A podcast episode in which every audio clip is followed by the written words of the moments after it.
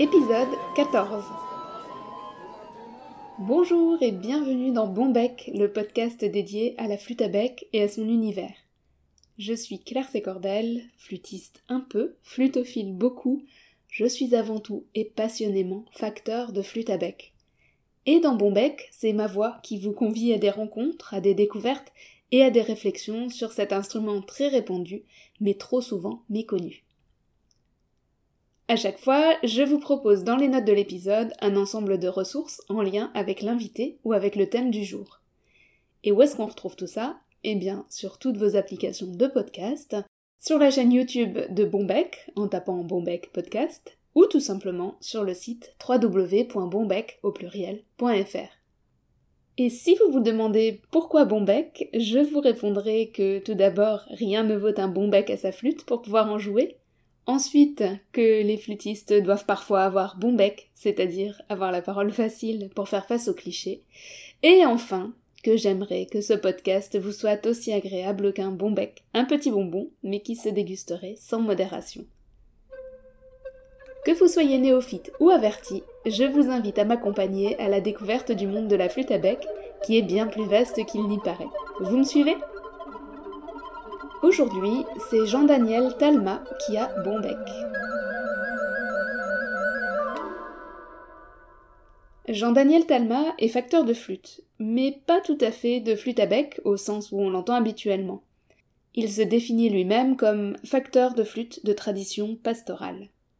Ces instruments, qui sont quand même tous des cousins plus ou moins éloignés de nos flûtes à bec, sont souvent intrigants, parfois étonnants, mais toujours fascinants. C'est la nature qui lui offre les matériaux et l'inspiration. Entre ses mains, les branches, les os, les cornes deviennent autant de flûtes qui nous font voyager dans le temps et dans les traditions. Nous avons enregistré cet épisode en juin dernier, dans mon atelier, au retour du salon de Stockstadt en Allemagne, où nous étions tous les deux exposants. Et Jean-Daniel avait tant de choses à dire que nous avons parlé presque une heure et demie sans voir le temps passer. J'ai donc choisi de vous proposer cette conversation en deux parties. Et aujourd'hui, dans cette première partie, eh bien, Jean-Daniel nous parle de sa vision et du sens qu'il donne à sa lutherie, des matériaux qu'il emploie, et il nous fait découvrir la richesse et la variété des instruments qu'il fabrique et qu'il joue. Alors, si vous êtes intrigué par les flûtes à sifflet, les flûtes à bourdon, les flûtes harmoniques, les flûtes à trois trous, à six trous, à huit trous, les flûtes doubles, les flûtes triples, les flûtes de pan, les frestelles et j'en passe, vous êtes au bon endroit. Jean-Daniel nous emmène explorer le monde de ces flûtes qui ne sont pas simplement à bec comme les nôtres. Exemple sonore à l'appui. Bon, vous entendrez aussi probablement quelques petits tintements, des petits sons de bois qui s'entrechoquent ou de flûtes qu'on manipule, qu'on prend, qu'on repose sur la table. J'aurais dû prévoir une couverture pour étouffer le bruit, mais je n'y ai simplement pas pensé. Donc toutes mes excuses pour ces petits sons, et je ferai mieux la prochaine fois. Je vous laisse découvrir tout ça, et je vous souhaite une très bonne écoute.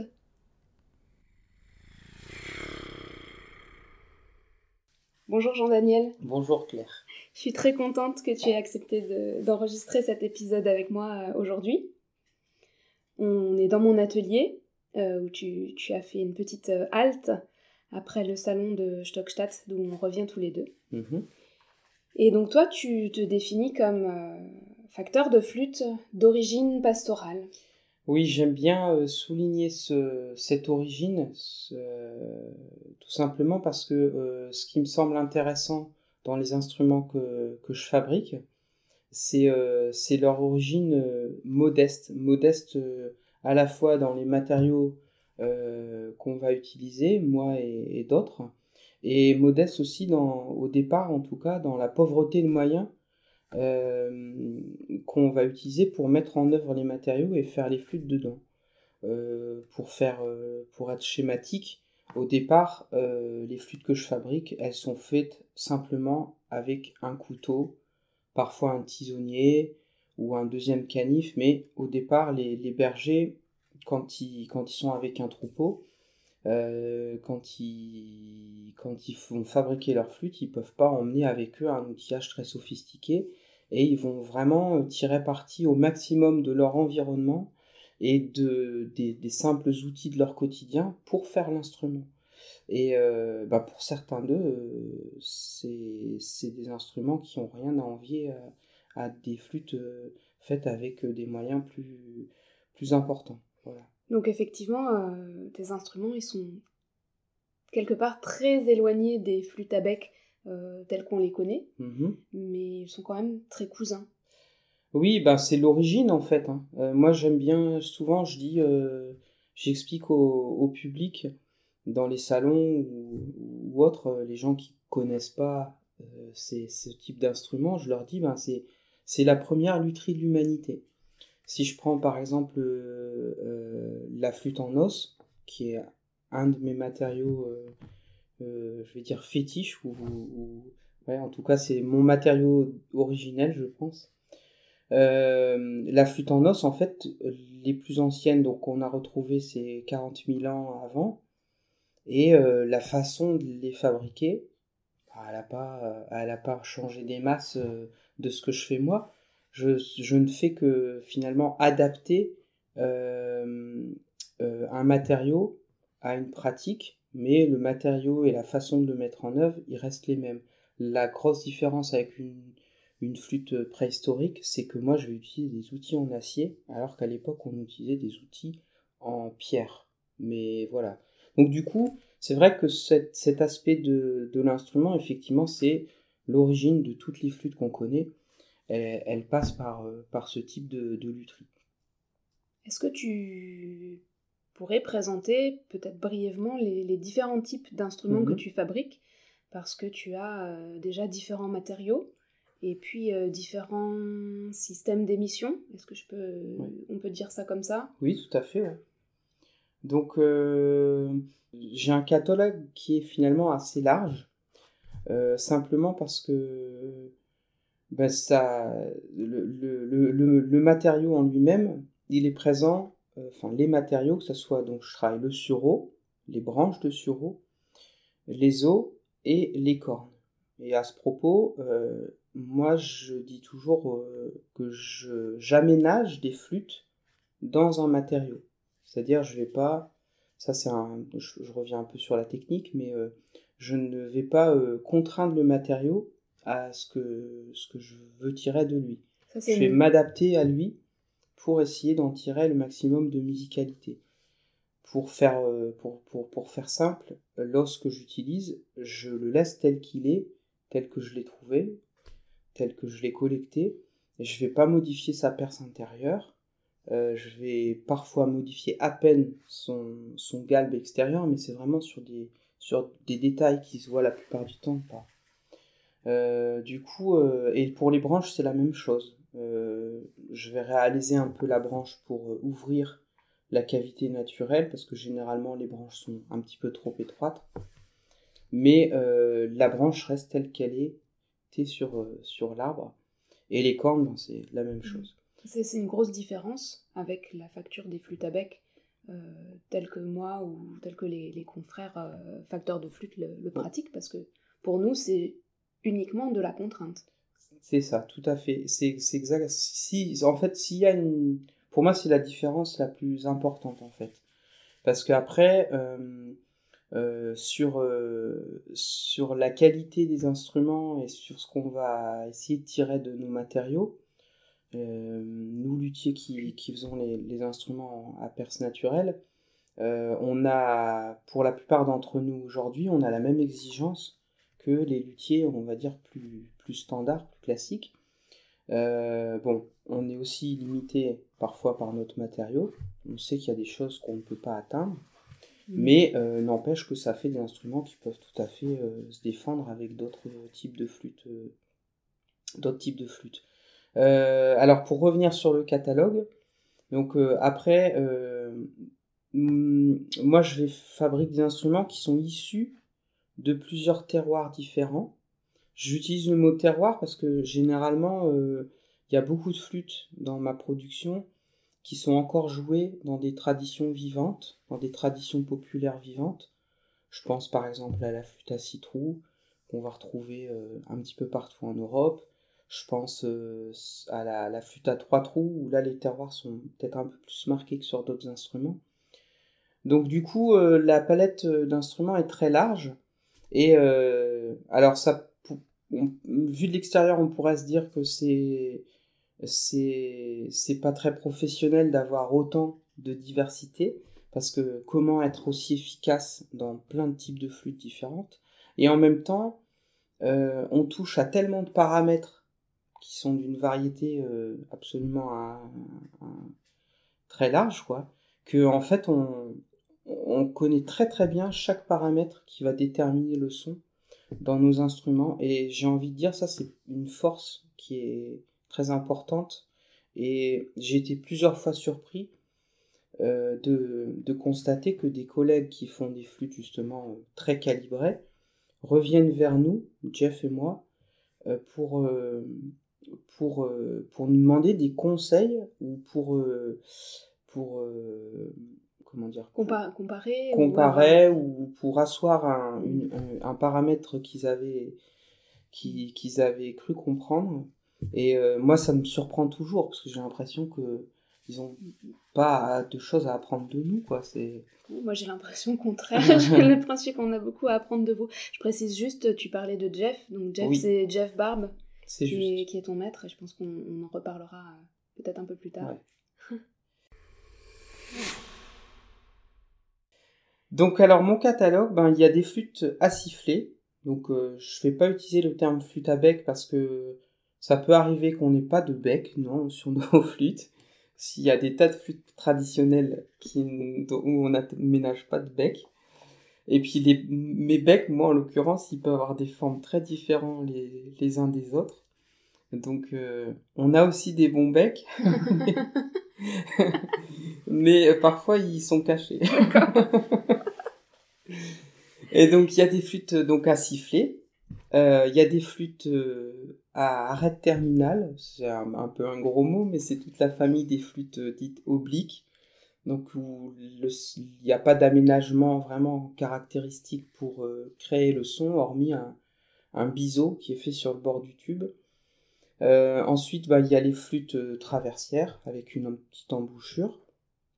Et pour finir, il y a les flûtes, la, famille des flûtes de pan, qui sont aussi des, des arêtes terminales, mais là, cette fois-ci, on, les joue, on va les jouer par-dessus. Voilà, puis après, dans chaque matériau, ben, je vais pouvoir décliner euh, des tailles différentes. Alors pour les os, je suis un peu limité parce que je reste dans des os de mammifères euh, européens. Euh, d'ailleurs, à ce titre, moi, il y a une chose qui, qui, est très importante dans, que je vis un peu comme un engagement aussi dans, dans ma lutherie, c'est que mes, mes, mes, matériaux proviennent de mon environnement direct.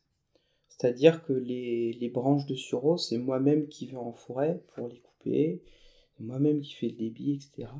Les os, je les collecte auprès d'éleveurs ou de chasseurs que je connais, qui sont, qui sont dans, ma, dans ma périphérie.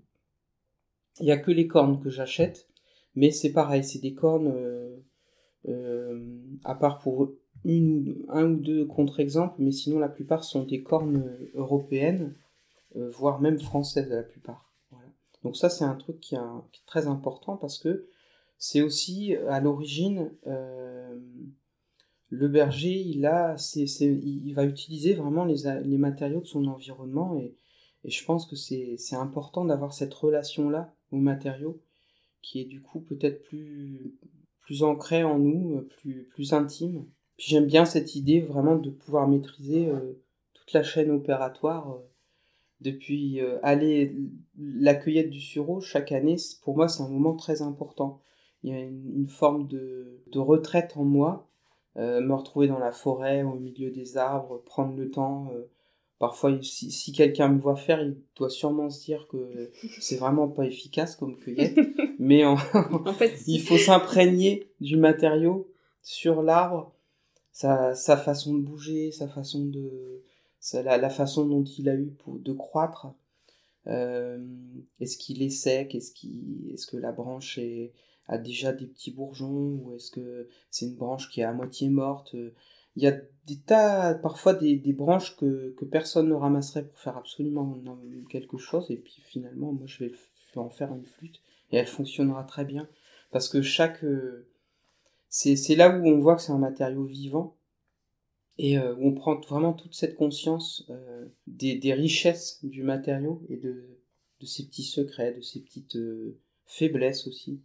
et, et, tu collectes chaque année un stock pour l'année à venir tu, tu, y vas une fois dans l'année Voilà, j'y vais, j'y vais une ou deux fois donc dans l'hiver. Donc bon, c'est cueilli comme, comme la plupart des bois de lutherie, c'est-à-dire avec les lunes, et puis en hiver, au moment où la sève elle est la plus basse dans la plante.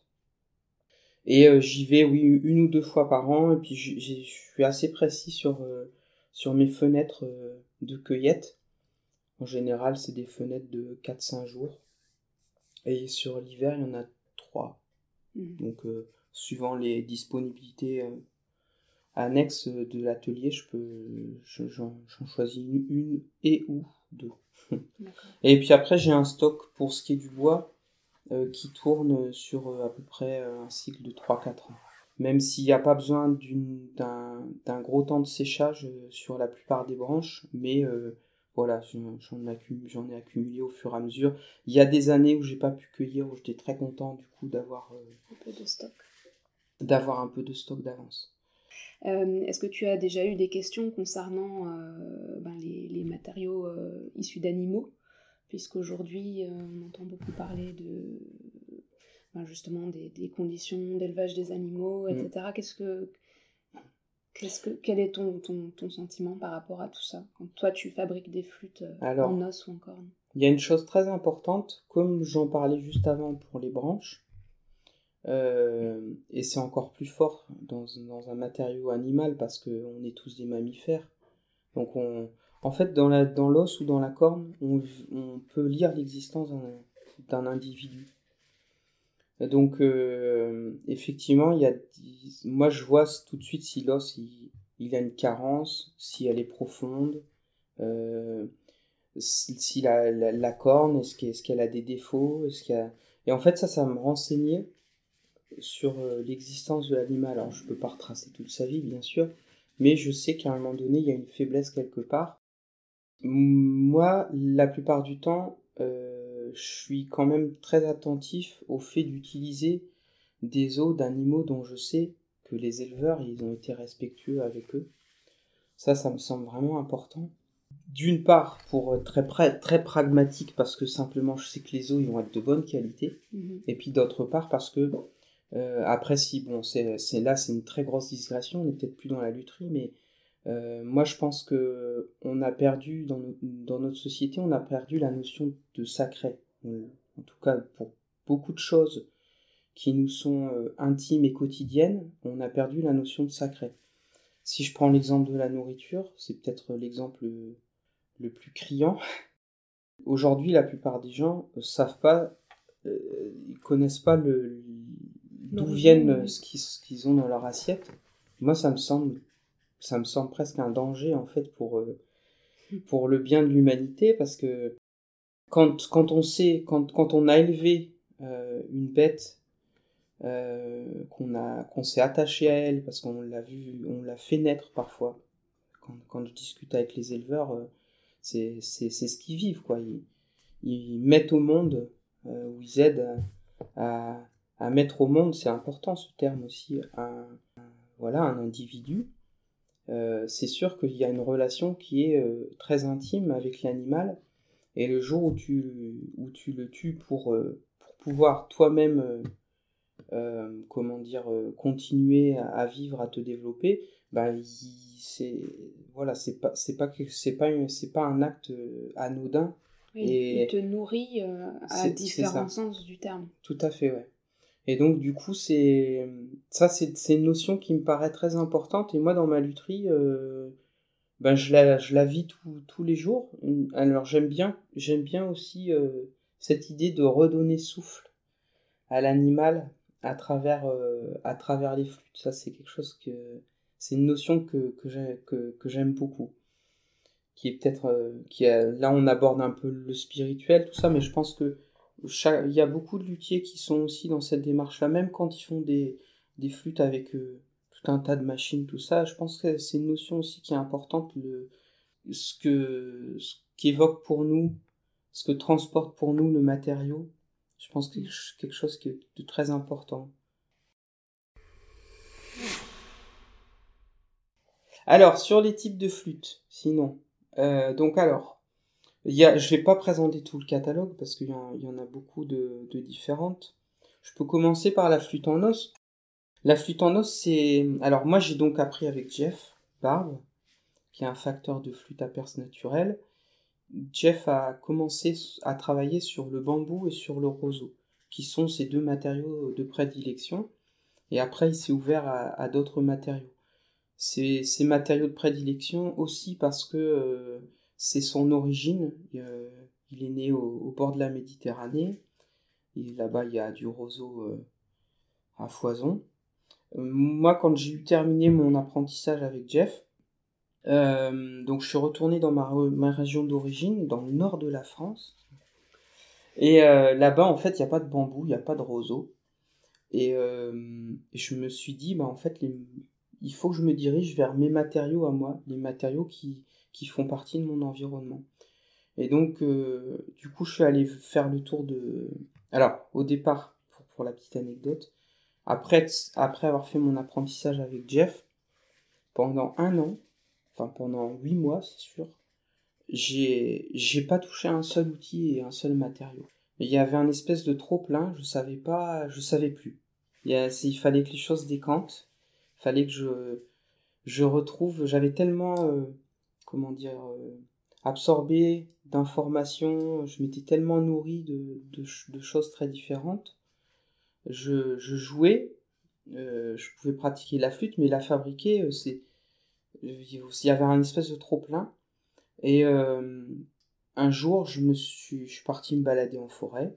Je suis tombé sur un petit os de chevreuil qui était tout propre, tout blanc là sur un, sur un tapis de, de, de lichen et, euh, et en fait j'ai pris cet os, je suis rentré euh, chez mes parents à l'époque, j'ai ouvert la boîte à outils, les outils qu'on avait fabriqués ensemble, j'ai pris mes outils, j'ai fait ma première flûte en os qui a été le départ du coup de, euh, bah, d'une aventure de, de qui s'est pas encore arrêtée depuis. Et donc l'os c'est un matériau qui a, j'ai vraiment, j'ai tout de suite eu une affinité avec lui et j'ai, bon ça n'a pas été sans mal, j'ai cherché aussi beaucoup, mais euh, j'ai assez vite trouvé des choses qui, qui me parlaient euh, assez profondément. Jeff faisait des flûtes en os aussi, fait aussi des flûtes en os, à huit trous, mais il a pas, au départ, il n'a pas forcément cherché un chromatisme en fourche. Et, euh, et moi, ça, c'est quelque chose qui, qui m'intéressait, vers lequel j'ai beaucoup, sur lequel j'ai beaucoup travaillé au départ. C'était l'os, vraiment la grosse base de mon travail de recherche, ça a été d'abord sur l'os. Et donc, euh, d'essayer d'adapter un doigté, et c'est là que, que, que, je rejoins les, les flûtes plus classiques. J'ai essayé d'adapter un doigté de flûte à bec euh, baroque sur un os.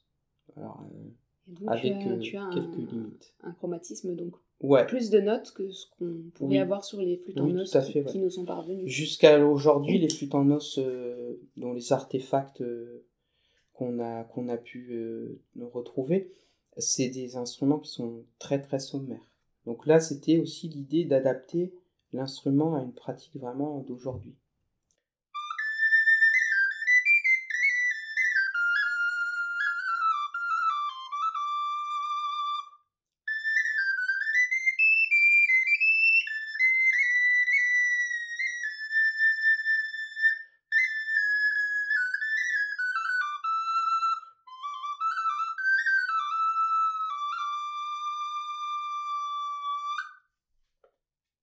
Donc, euh, comme on peut l'entendre, si je schématise un peu, l'os, c'est un son très pur. En tout cas, ce matériau permet d'avoir un son qui est euh, vraiment très très fin et très très pur. Très clair.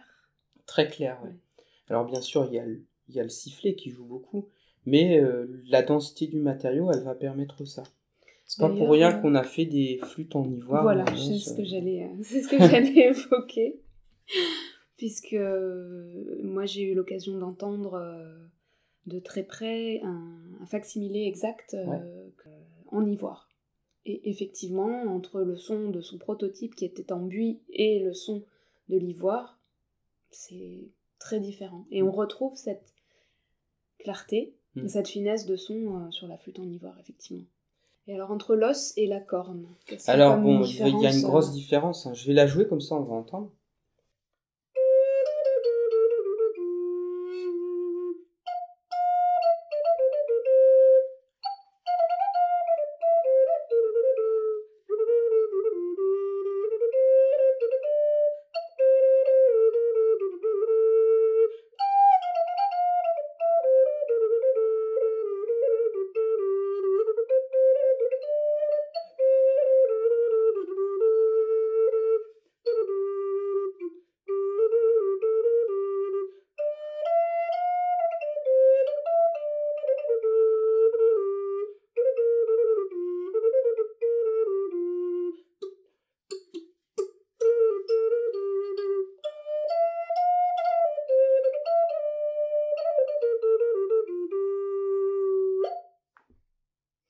Donc la flûte en corne, euh, ben, on, l'entend tout de suite, hein. c'est une flûte euh, qui est faite dans une cavité, donc c'est pas un tube, c'est très important.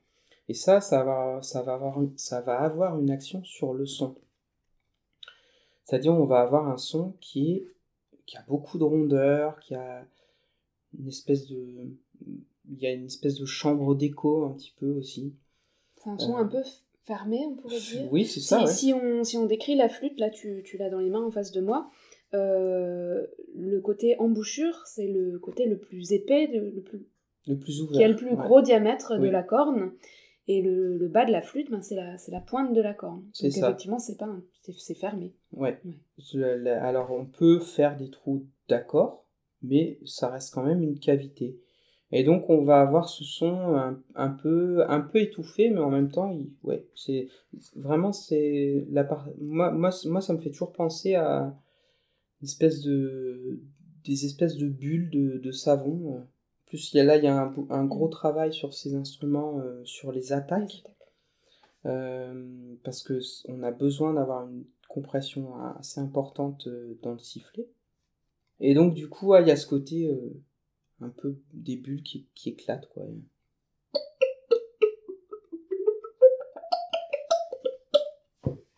Ça marche très bien aussi pour chanter.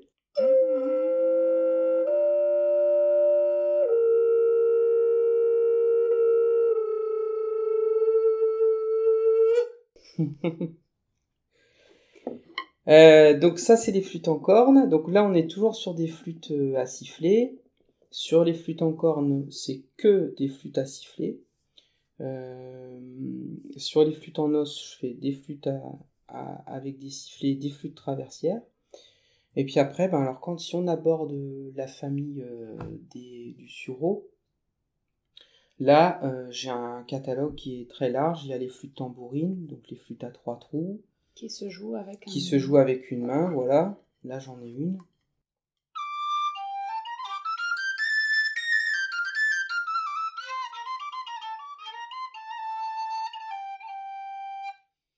On peut aussi les jouer ensemble, hein, avec deux flûtes à l'unisson ou avec un intervalle.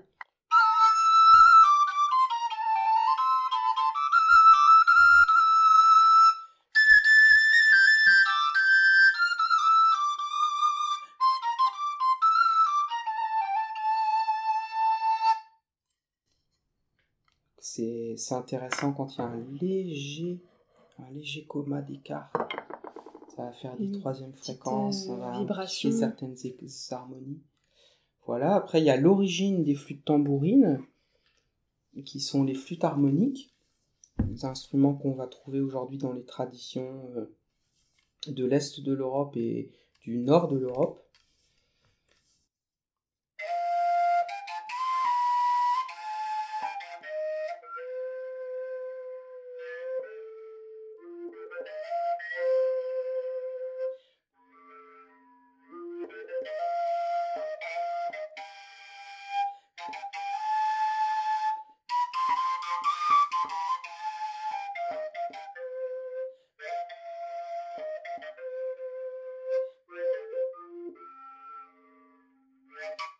Euh, des instruments du, du coup avec euh, une euh, comment on a, une échelle naturelle des harmoniques. Donc on n'a pas de trou. On n'a pas de sur trou. cette flûte là, tout se fait euh, au souffle. Au souffle, alors on a une échelle ouverte, donc quand le tube est ouvert, puis on a une échelle qui est fermée. Si je bouche le- l'extrémité de la flûte, ça va me donner une échelle un peu différente. Et ça, c'est un instrument très pédagogique à la fois pour expliquer le fonctionnement de l'harmonie, parce qu'on a l'enchaînement ben, des quintes, des tierces, des sixtes, on a tous les intervalles sont représentés. Puis après, au-delà de ça, pour un flûtiste, il me semble que le principal travail, c'est pas forcément celui des doigts, mais c'est surtout celui du souffle. Et là, sur une flûte comme ça, où le souffle est prédominant dans son jeu, ben, c'est très important pour apprendre à placer son souffle de plein de manières différentes.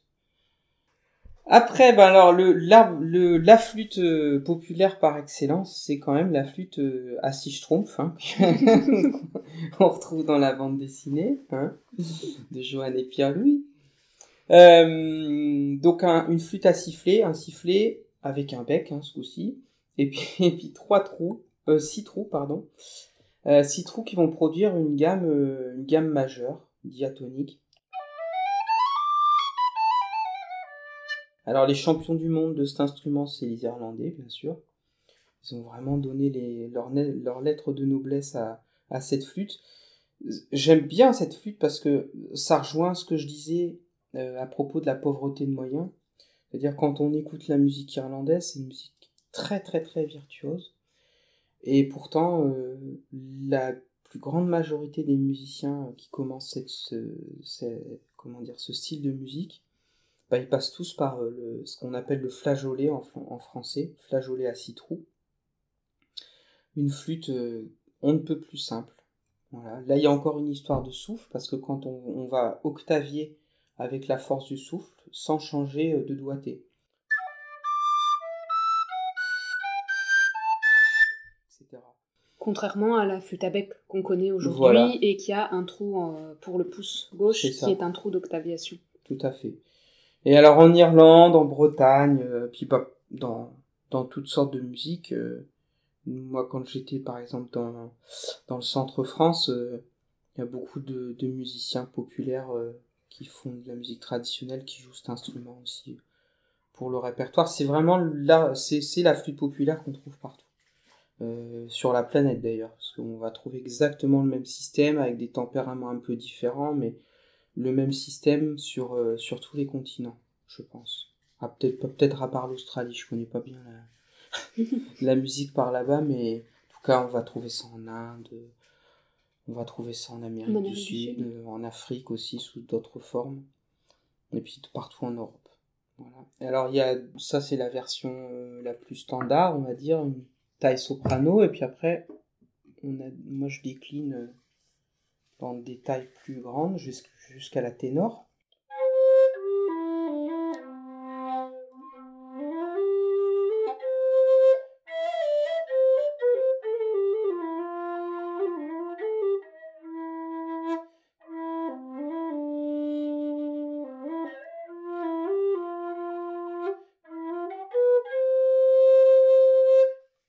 Alors évidemment, c'est difficile de placer des clés sur une branche toute tordue.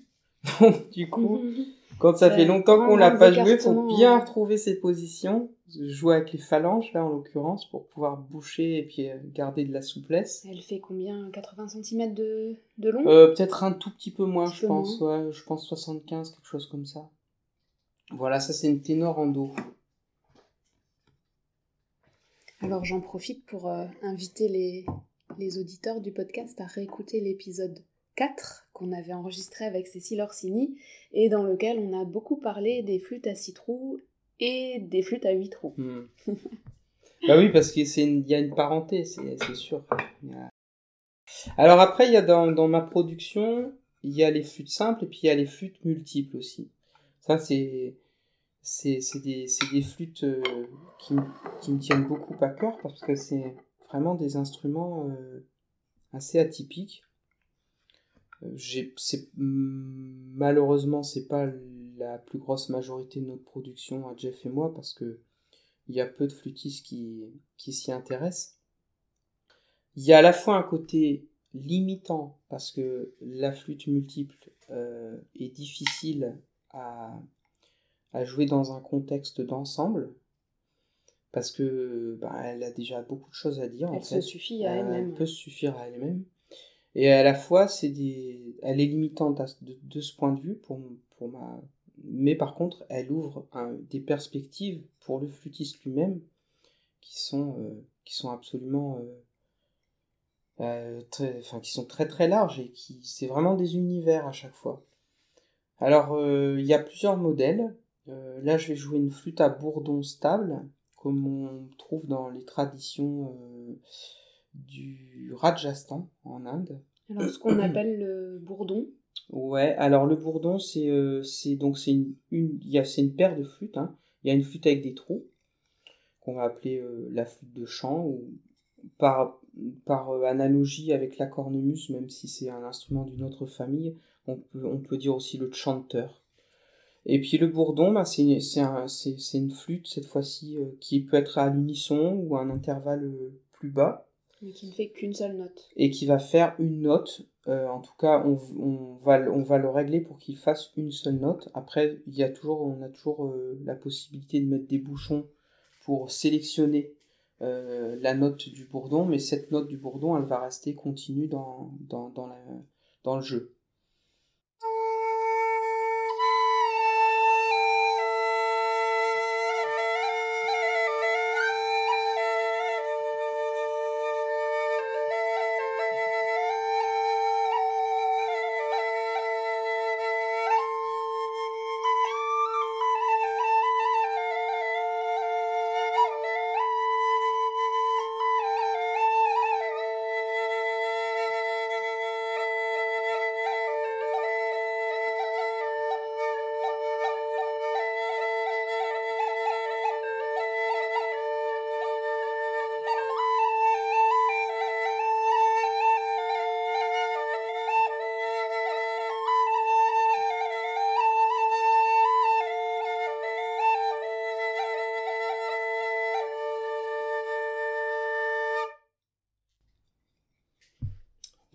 Alors ça peut se jouer comme je viens de le faire avec la, respiration circulaire, ce qui fait vraiment un effet de cornemuse.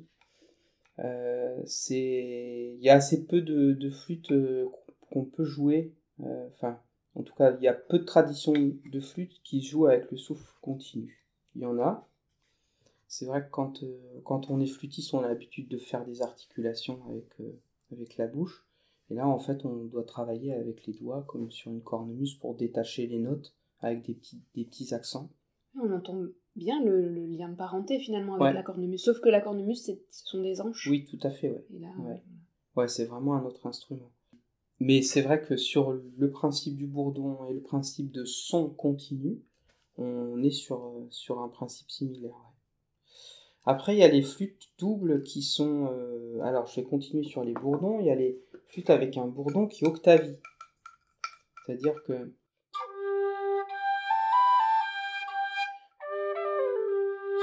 Le bourdon, il va passer, euh, va octavier comme la flûte de jeu.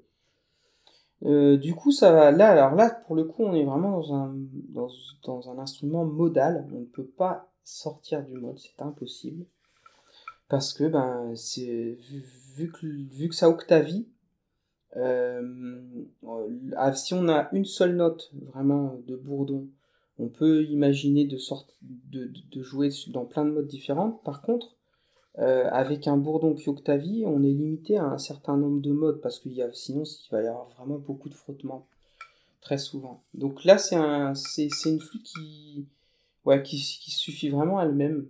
Et c'est encore un autre univers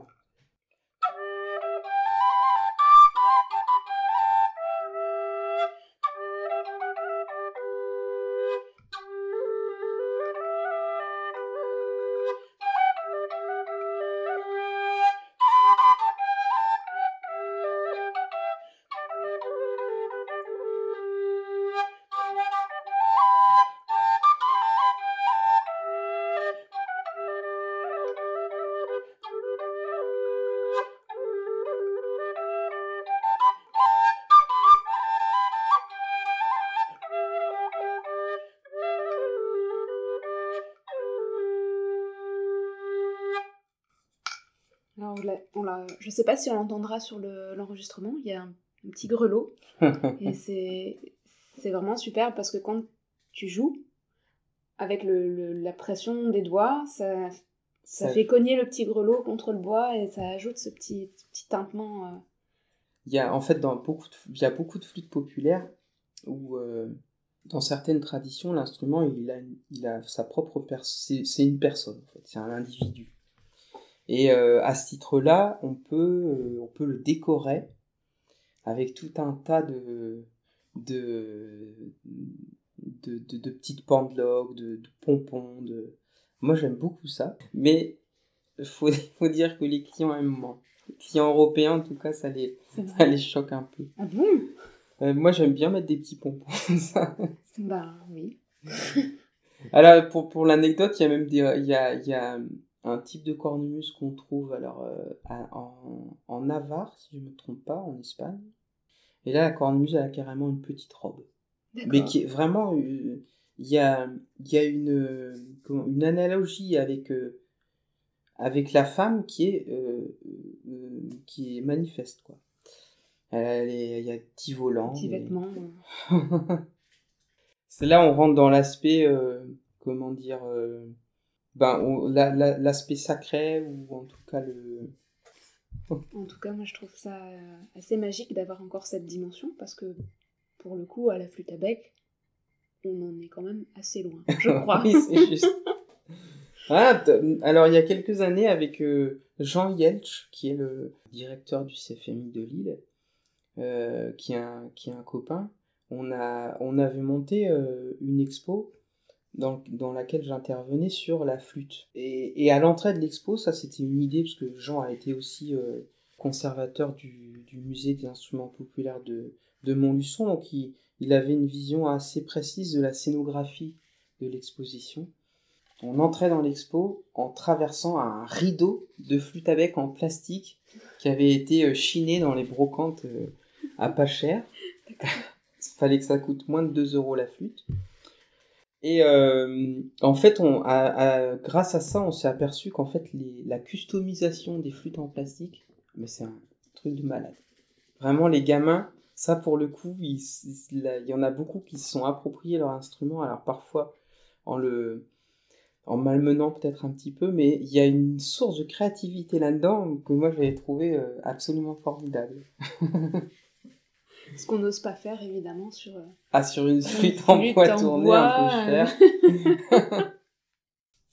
bon, je vous joue un petit, petit coup de frestel. C'est une flûte de pan euh, qu'on a qu'on va dire monoxyle, encore un gros mot, euh, c'est-à-dire qu'elle est faite dans une planche de bois. On va percer des trous dans une planche de bois, ça c'est un, type d'instrument qu'on retrouve déjà dès le 5e avant, et euh, puis qui va perdurer tout au long du Moyen Âge, jusqu'au jusqu'au 19e siècle, par exemple, pour certaines, dans certaines professions, on l'utilisait comme sonnette, pour s'annoncer quand on arrivait dans un village le, le, le, le, gars qui achetait les pots de lapin, le rémouleur, euh, ou le, le bibelotier, enfin bref, toutes ces, toutes ces professions euh, ambulantes. Un peu itinérantes, Itinérantes. Ou alors par les bergers aussi, dans le Pays Basque, dans certaines vallées et en Béarn, c'était encore utilisé jusque avant la Première Guerre mondiale pour, euh, communiquer. Pour, Donc là, on est sur un modèle qui est assez grave,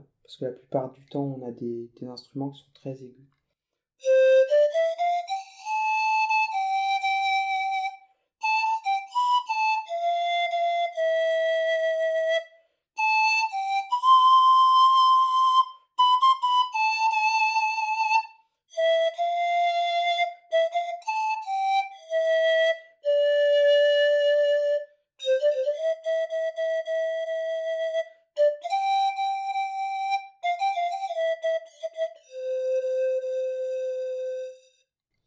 Alors là, c'est une, essence de bois qui est assez peu utilisée, euh, on va dire, dans la lutherie classique, et qui pourtant, euh, on a retrouvé plusieurs artefacts qui, fait, qui étaient faits dans ce bois et ça fonctionne très bien. C'est du chêne. Du chêne oui, euh, à ce titre, pour revenir sur, sur les bois et sur le sureau, il y a énormément de... Pour, pour une petite anecdote rigolote qui m'est arrivée, un jour, je vais, j'expose dans un, un, festival de musique traditionnelle que je, que je connais depuis très longtemps et où j'ai été déjà enfant. Euh, festival de, de, la cornemuse euh, au Mont Cassel, donc dans les Flandres françaises. Et il y a l'organisateur du, du, petit salon, hein.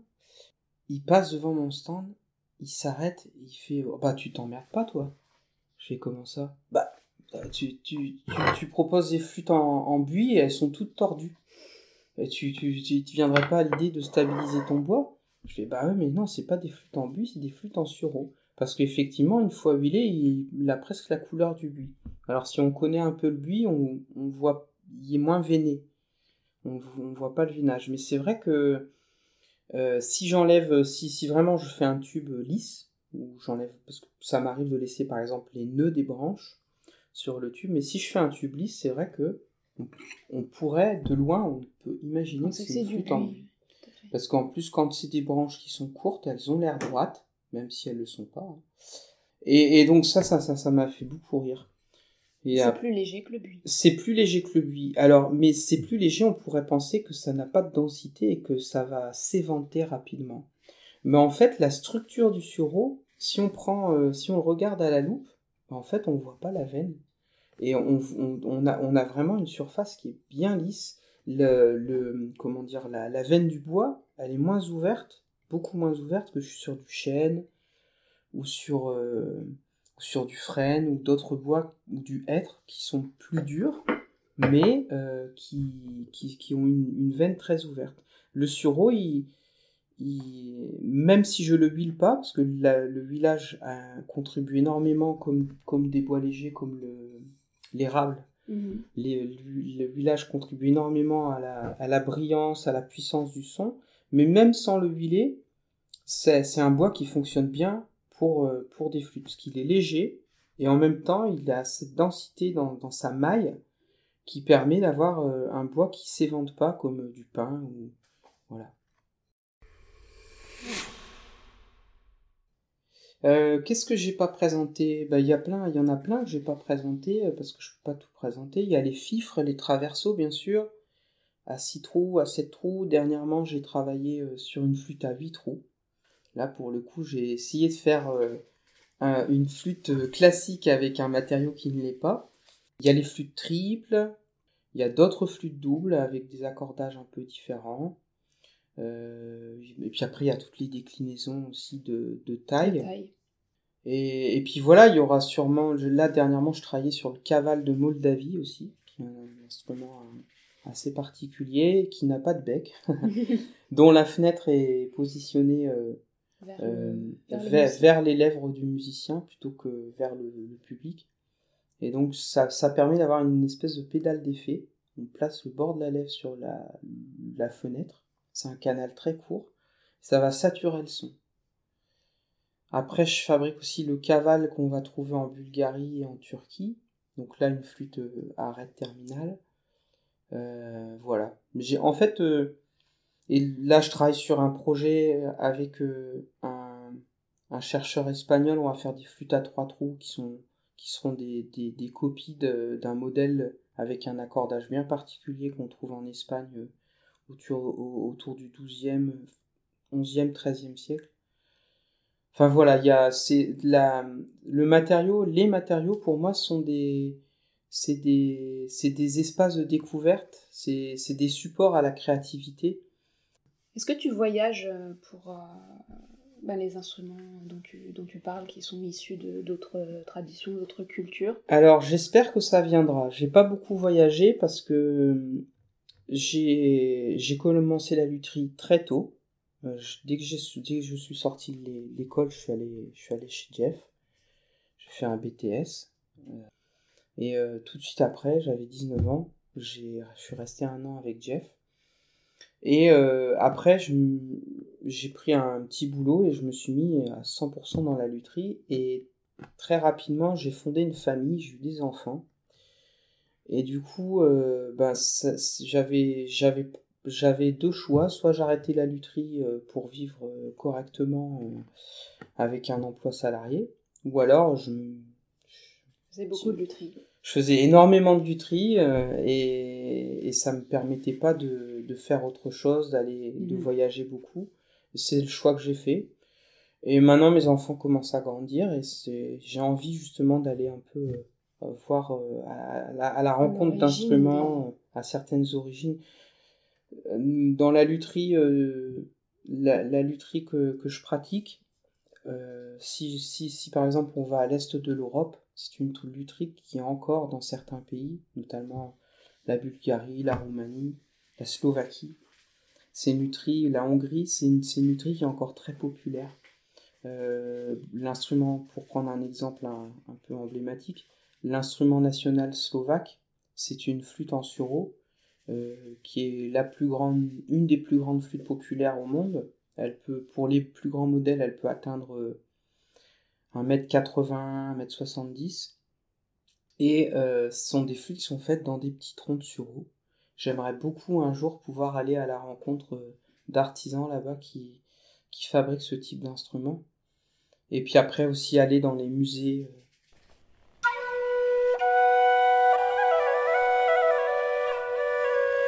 Et voilà pour cette première partie de ma conversation avec Jean-Daniel Talma. Merci à toi, Jean-Daniel, de m'avoir et de nous avoir fait découvrir tous ces instruments, toutes ces flûtes à la fois si voisines et si éloignées des nôtres.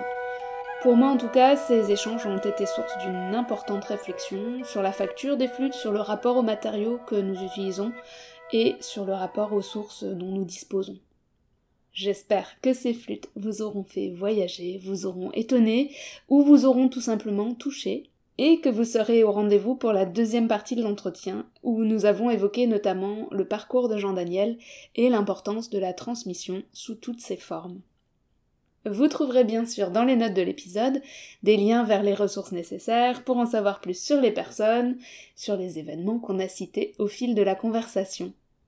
Vous pouvez écouter Bombec sur toutes les plateformes de podcast ou sur le site www.bombec.fr.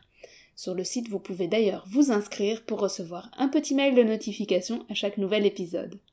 Bombec a également sa chaîne YouTube qui s'appelle En toute originalité Bombec le podcast. Abonnez-vous, laissez-moi un petit mot, partagez si vous voulez bien pour le faire découvrir à plus de personnes. N'oubliez pas non plus la page Facebook, le compte Instagram du podcast, toujours avec les identifiants Bombec Podcast. Vous pouvez me contacter par le biais du site, par les réseaux sociaux, pour me faire part de vos impressions ou de vos idées pour de prochains épisodes. Un grand merci à toutes les personnes qui l'ont déjà fait, je vous en suis très reconnaissante et je réponds avec grand plaisir à toutes les personnes qui m'écrivent.